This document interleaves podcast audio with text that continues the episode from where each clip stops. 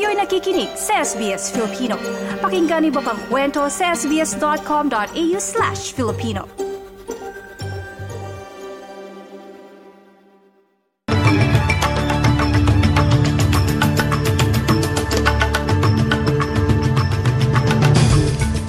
Sa ulo ng mga balita sa puntong ito, Australia patuloy na nanawagang maipasok ang tulong sa Gaza. Pagulan sa Queensland, inaasahang makakatulong sa pag-apula ng bushfires sa estado. At sa Pilipinas, labi ng OFW na nasawi sa away ng Israel at Hamas dumating na sa bansa. Yan ang mga mainit na balita sa oras na ito.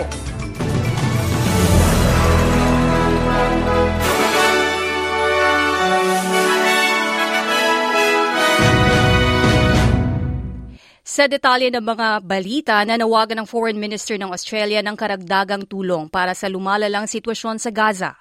Ayon kay Senator Penny Wong, makakatulong ang pagtigil ng gera upang maipasok ang mga kagamitang kailangan ng mga tao sa Gaza. Sinabi ni Undersecretary General for Humanitarian Affairs and Emergency Relief, Martin Griffiths, patuloy ang mga pag-uusap upang maipasok ang mga supply. These negotiations must continue, but they are not enough. We must have those pauses. We must have those pauses. If we do not have pauses, we will not keep up with the needs of the people of Gaza and the Israelis also caught up in those areas of conflict. Sa ibang ulat, umaasa naman ang otoridad na ang mga ulan ay makakatulong sa pag-apula ng bushfire sa Queensland at New South Wales habang patuloy na nilalabanan ng sunog kasabay ng paghahanap ng isang nawawalang fire truck. Inaasahan ng ulan sa Tara West ng Brisbane at sa southern border town ng Walangara. Sa ngayon, naabot sa isang daan ng sunog sa dalawang estado at papalo sa anim na pung kabahayan at libo-libong ektarya ang nasunog sa nasabing border. Samantala sa Pilipinas, dumating na sa bansa ang labi ng 32 anyos na OFW na si Angeline Peralta Aguirre na nasawi sa gera ng Israel at Hamas. Kahapon dumating ang labi nito sa Ninoy Aquino International Airport at sinalubong ng kanyang mga kapamilya.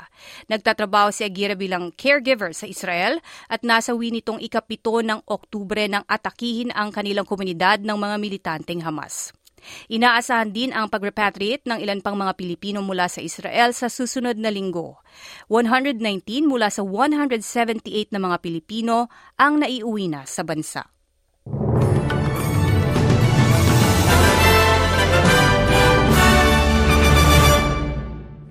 Samantala sa larangan naman ng sining, nagbukas na ang National Art School ng kanilang postgraduate show kung saan dalawang daan katao ang inaasahang dadalo.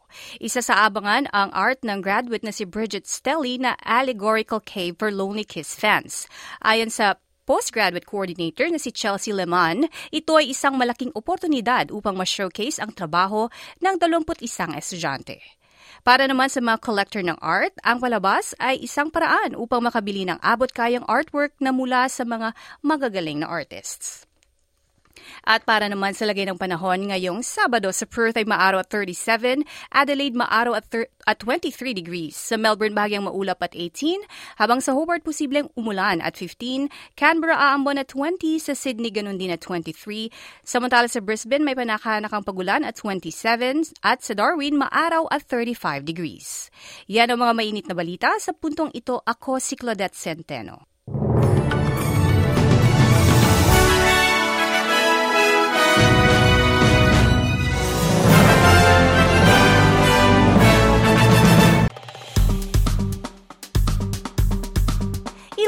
I-share, mag-comment, sundan ang SBS Filipino sa Facebook.